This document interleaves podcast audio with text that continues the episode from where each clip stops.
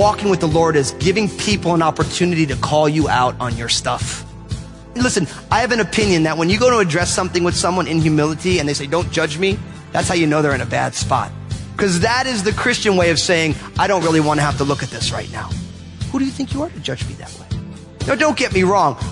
We take the plank out of our own eye before we address a speck in somebody else's eye. But part of being part of a family of faith is allowing people to say, listen, you really need to start getting this part of your life together.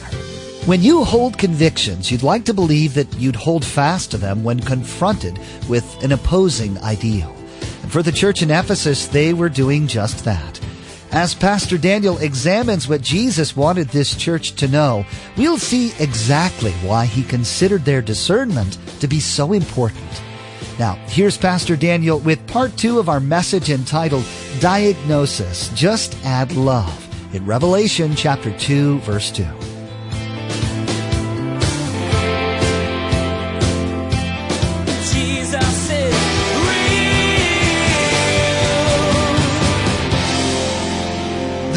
Church experiences Jesus' presence and protection. This is the revelation portion. That the church gets the blessing of the presence of Jesus and the protection of Jesus. Now you might say, well, Pastor Daniel, where on the world did you get that from? Right? Anybody else thinking that? Some people are like, uh, yeah, I don't know how, how'd you get there? Let me explain. Because notice what he says. These things says he who holds the seven stars in his right hand, who walks in the midst of the seven golden lampstands. Now, this is a direct reference to Revelation chapter 1 verse 20. Look at what it says. So just go back one verse, the very last verse of chapter 1. It says, the mystery of the seven stars which you saw in my right hand, the seven golden lampstands. The seven stars are the angels of the seven churches, and the seven lampstands which you saw are the seven churches. So the book of Revelation begins with Jesus walking in the midst of these seven golden lampstands, holding these seven stars in his hand. And then he explains that the mystery of this is that the stars in, in the hand, those are the angels, the seven angels of the seven churches, and those seven lampstands, each one of them is the church. So this is a picture of the leaders or an angelic caretaker and the churches. Now when you think about it, he holds the seven stars in his right hand. That's a biblical picture. Remember Jesus said, no one can snatch you out of my hand? It means to be protected by God. That's why I said the church experiences the protection of Jesus. That's, that's a place of safekeeping. For those of you who are parents, when your children get scared, what do they do? They run into your arms and you hold them. It's a place of protection for them. So the church experiences the protection of God. And not only that, Jesus is walking in the midst of the seven lampstands, which of course means that Jesus is present within his church. Is it not true that Jesus said, where two or three are gathered together in my name, what? I am in their midst. See, people like to say that, oh, what's church? It's just people getting together. No, no. When we gather together in the name of Jesus, whether we gather together in groups of twos and threes, or like what we do here on a Sunday, two, three, four thousand people on a Sunday, when we do that, Jesus is actually in our midst. He spends time in the midst of his people. And so to the church in Ephesus, Jesus is saying, look, I am with you and I will protect you. Now, how many of us here today needed that reminder? That God has not forsaken you. That God has not said, look, I'm out of here. I'm tired of you.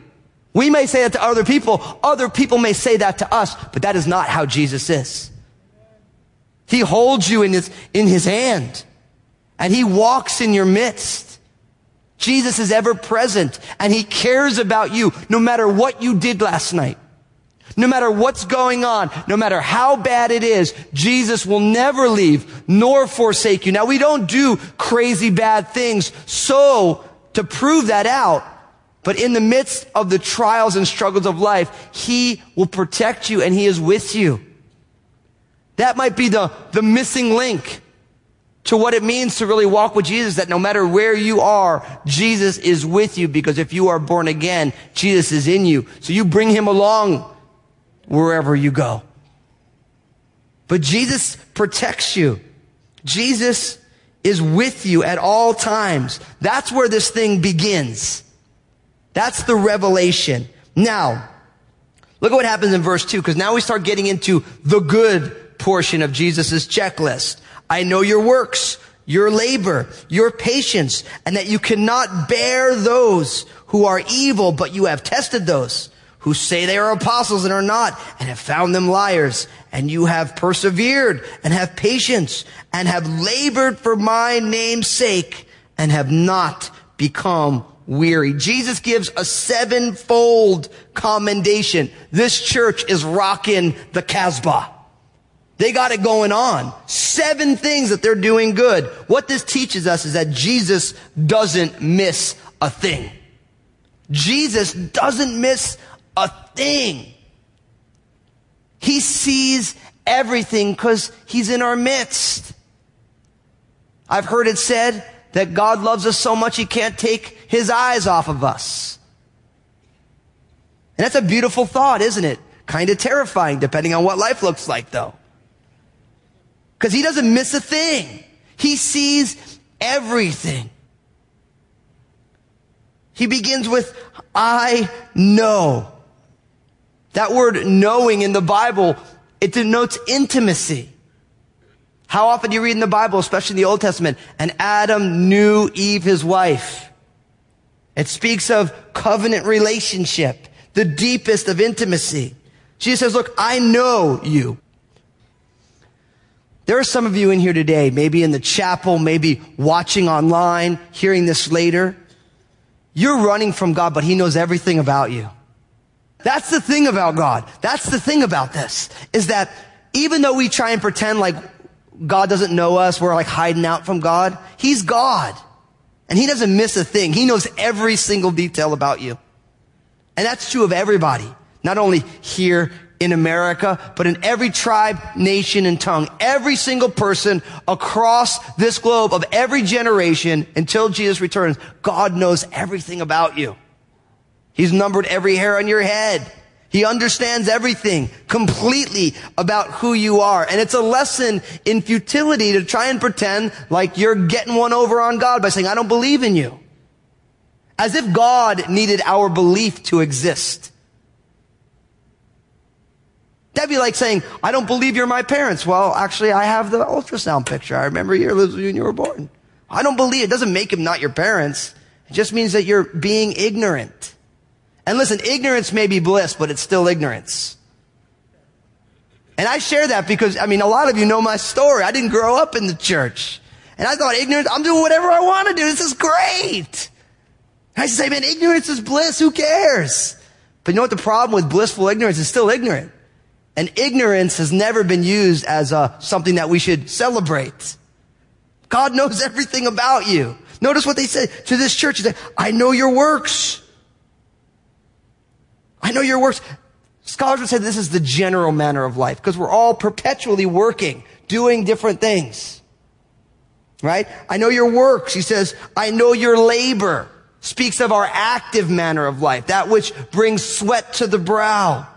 The things that we do to provide for our family, to take care of it. I know your patience, he says, which speaks of our passive manner of life. Notice works, labors, and patience. You put these three together, pops up in your Bible. First Thessalonians chapter one, verse three says this, remembering without ceasing your work of faith, your labor of love, and patience of hope in our Lord Jesus Christ in the sight of our God and Father. I like this verse because it marries these three verbs, work, labor, and patience, with the triplets of Christian ethics, faith, hope, and love. Notice what it says. I know without ceasing your work of faith. The apostle Paul said we're saved by faith without works. So I know your work of faith. Why? Because true biblical faith works. It, it has an outgrowth in action. Your labor of love, it says. Why? Because loving is hard and it's active. It's a choice to love. It's easy to dismiss and choose not to love. It comes very easy for us. So it's something that we labor in. We have to be active in. And of course, our patience and hope. That's really where true patience comes from. We can be patient because we hope in God. That's why patience comes so hard for us, doesn't it? Because we really don't trust God. We're not willing to let God work a situation out, so we get impatient to try and work it out. Where God is saying, listen, I want you to rest in me. Sure, you have hopes and dreams, but you can hope that no matter what's going to happen, it's going to come from my hand. And I have this taken care of. Not only that, in the middle of verse 2 that you cannot bear those who are evil. The idea of not bearing them means not continuing with them. This was a church that was not compromising. They weren't allowing evil to continue in their midst. That's an important part of the church, isn't it? we're called to grow. We're all in process, which means that even though none of us are perfect, we should all be able to look back on our lives and say, I'm not what I used to be. And I'm also not what I'm going to be, but I'm moving in the right direction. And so part of that, and people always say it all the time, oh, Christians are judgmental, or, or you go to someone you're like, listen, you know, I, I saw your Facebook page, and you're like, what are you doing? You're out there and there's beer bottles everywhere and there's videos of you, and, you know, I, listen, you young kids, listen, you gotta be careful with Facebook. Because once that thing's on the internet, it's not coming off. And I, I say it every day. I'm grateful I didn't grow up with Facebook. I would never be able to work in a church ever.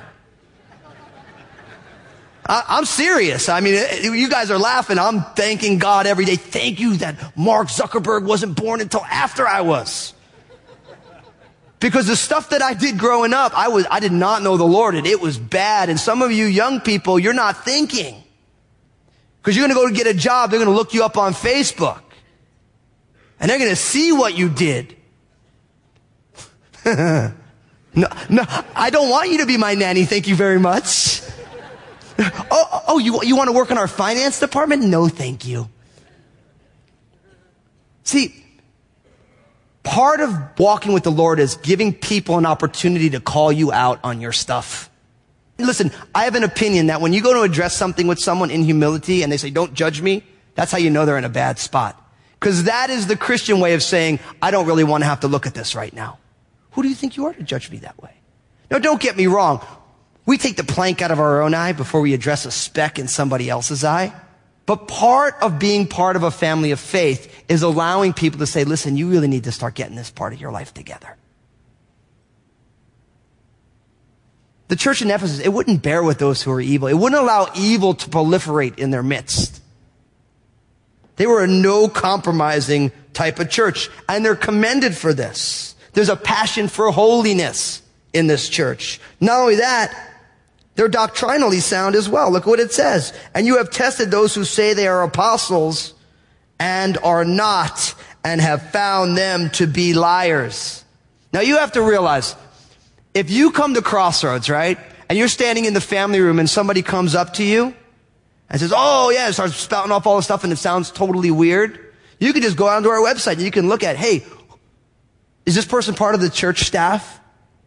Right? Back in the day, there was no, these are the pictures of the apostle. There's Peter, like, you know, and Bartholomew, just like, you know, like there's not, so people would come to Ephesus saying that they were an apostle from Jerusalem and you couldn't tell the difference. You didn't know. You'd never been to Jerusalem. You didn't know all the details.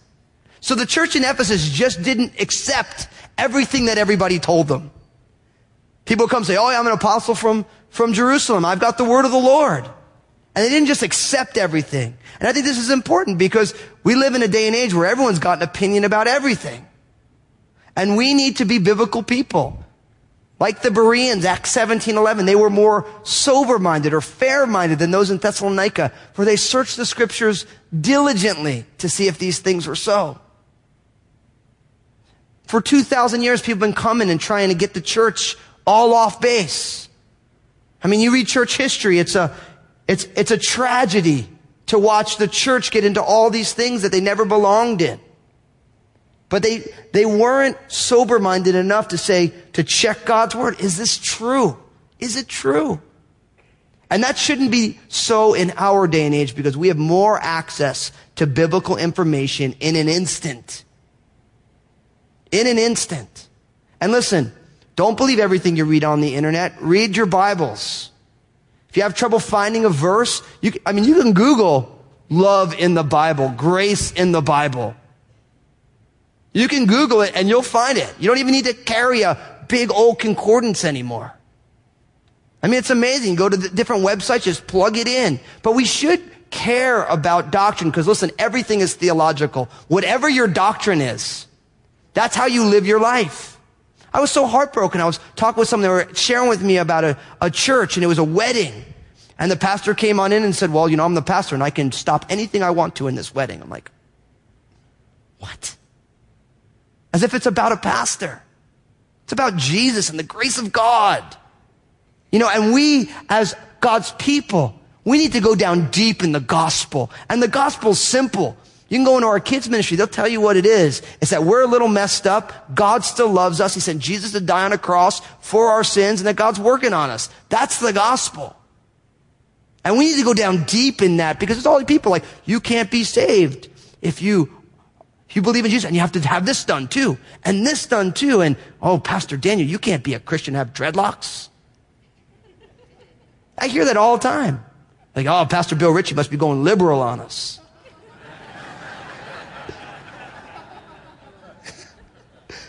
That was my favorite one.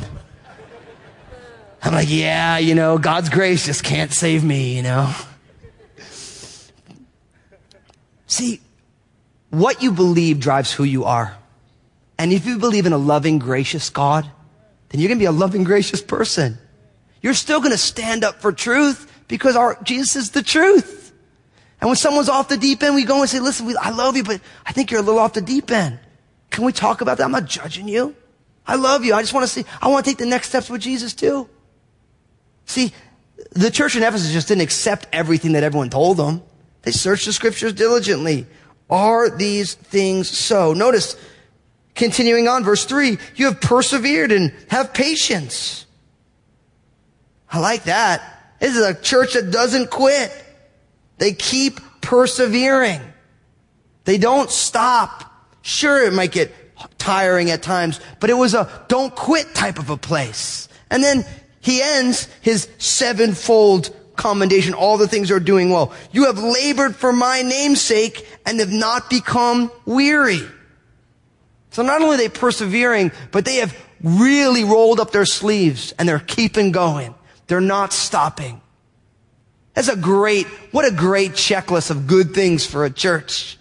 It was great. I felt like I read that down. I'm like, man, that's a lot like Crossroads, man.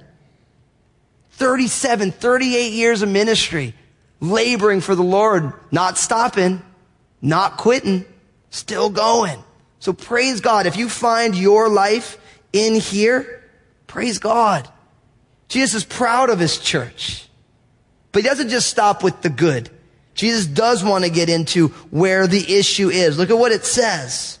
Look at what it says here in verse 4. Nevertheless, that's a terrible word to hear in the midst of being praised, right? It's all good, nevertheless. You're like, ah, oh, here it comes. Nevertheless, I have this against you that you have left your first love. So the issue in the church of Ephesus is that they have left your first love. Now, it's interesting that Jesus was Yoda before Yoda was Yoda, because the word order in the Greek is literally your first love you have left, which sounds an awful lot like Yoda in Star Wars, right? Where you put, you guys don't do Star Wars? Okay. You could tweet that, that Jesus was Yoda before Yoda was Yoda. That's a good tweet. Okay, anyway. Your first love you have left. What does it teach us? We need to let love remain fervent even as it matures. Let love remain fervent even as it matures. Jesus is saying, look, you're doing all this stuff great, but you've left your first love. And when I read this, and when scholars have read this, when you read it, you, you think about young love, right? You think about when a couple first falls in love, and they believe that God's called them to be married. And it's just like, you, they can't see anything wrong with the other person.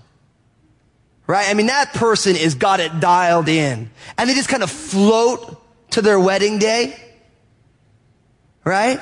And then they get married and you guys, you, you've been to weddings, right? And it's just like, they are just, ah, like, you're just like, you know, gag reflex every once in a while. You know, and, and you're happy for them because it's young love. They're just, they're absolutely in love. And you're just like, you know, and, and then of course your wife comes over and says, do you remember when we were like that? And you're just like, yeah, I do remember when we were like that. The church in Ephesus loved God and people, but over time, they started to stray away from that young love. And that's why I say let love remain fervent even as it matures. No matter how long you've been married, your love should be fervent. No matter how long you've been walking with Jesus, Jesus doesn't get ho hum over time, just the way your spouse shouldn't get ho hum over time. That's why there's that encouragement. And if you've ever heard this as married, go back and watch your wedding video again every year on your anniversary. Because some, isn't something happens when you remember who you used to be? Before there was water under the bridge, before all these things were swept under the rug. And you just love the other person. And you knew they were all messed up, but it didn't even matter at that point. You're like, look, I just love this person. I'm so excited that God has brought us together, that we're going to be married. But what happens is over time, we lose that young love. We start to remember all the trivial things that really don't matter. Or we have a bunch of big things that go on and we don't let them off the hook. And I, I know that this is a word for a lot of us. You might be saying, listen, Pastor Daniel, me and her, we've been married for twice as long as you've been alive. You don't realize all the stuff that's gone on. You know what the beauty is? Is God's love for you remains the same no matter who we are. So we need to let that love remain fervent. The church of Ephesus had all the right motions, but they lacked the proper devotion. They were doing so many things right, but they weren't absolutely overjoyed young love, although mature young love for the Lord and for other people. It reminds me of Jeremiah chapter 2 verse 2. Listen, as Jeremiah began his ministry, he said this to the children of Israel. God said, go and cry in the hearing of Jerusalem saying, thus says the Lord, I remember you, the kindness of your youth, the love of your betrothal when you went after me in the wilderness in a land not sown. See, God begins his critique through Jeremiah to the people of Israel because he's like, I remember what you were like when you first, when it first began, how you would have done anything. Jesus is Just as we heard today in our study, churches today are bombarded by people coming in with false doctrines, leading people away from the truth of the gospel. The letter in Revelation to the church of Ephesus commended the church for being diligent in protecting the word. Pastor Daniel also spoke about keeping each other accountable in our walks, helping one another to address our failings in humility and love. Now, here's Pastor Daniel. Hi, this is Pastor Daniel. I hope that you are blessed as we studied God's Word together today. You know, it is so important that you're in fellowship at a local church. God does amazing things when we gather together in Jesus' name over His Word. So listen, if you live in the Vancouver, Washington area, the Portland metro area, or if you happen to be passing through, we'd love for you to join us at Crossroads on Sunday mornings at 9 and 11:15 or in the middle of the week on Wednesday at 7 p.m. Even if you're not in our area, please reach out and connect with the church family right where you are. Listen, here's Josh with a sneak peek at what I'll be sharing in our next program. Thanks, Pastor Daniel. Next time on Jesus is Real Radio, we move past the areas where the church in Ephesus was strong. and see where they came up short. Pastor Daniel will give us a picture of what was happening in this church that will hit very close to home. We wish we had more time today, but we will have to pick up where we left off next time as Pastor Daniel continues teaching through our series entitled Case Study. That's next time on Jesus is Real Radio.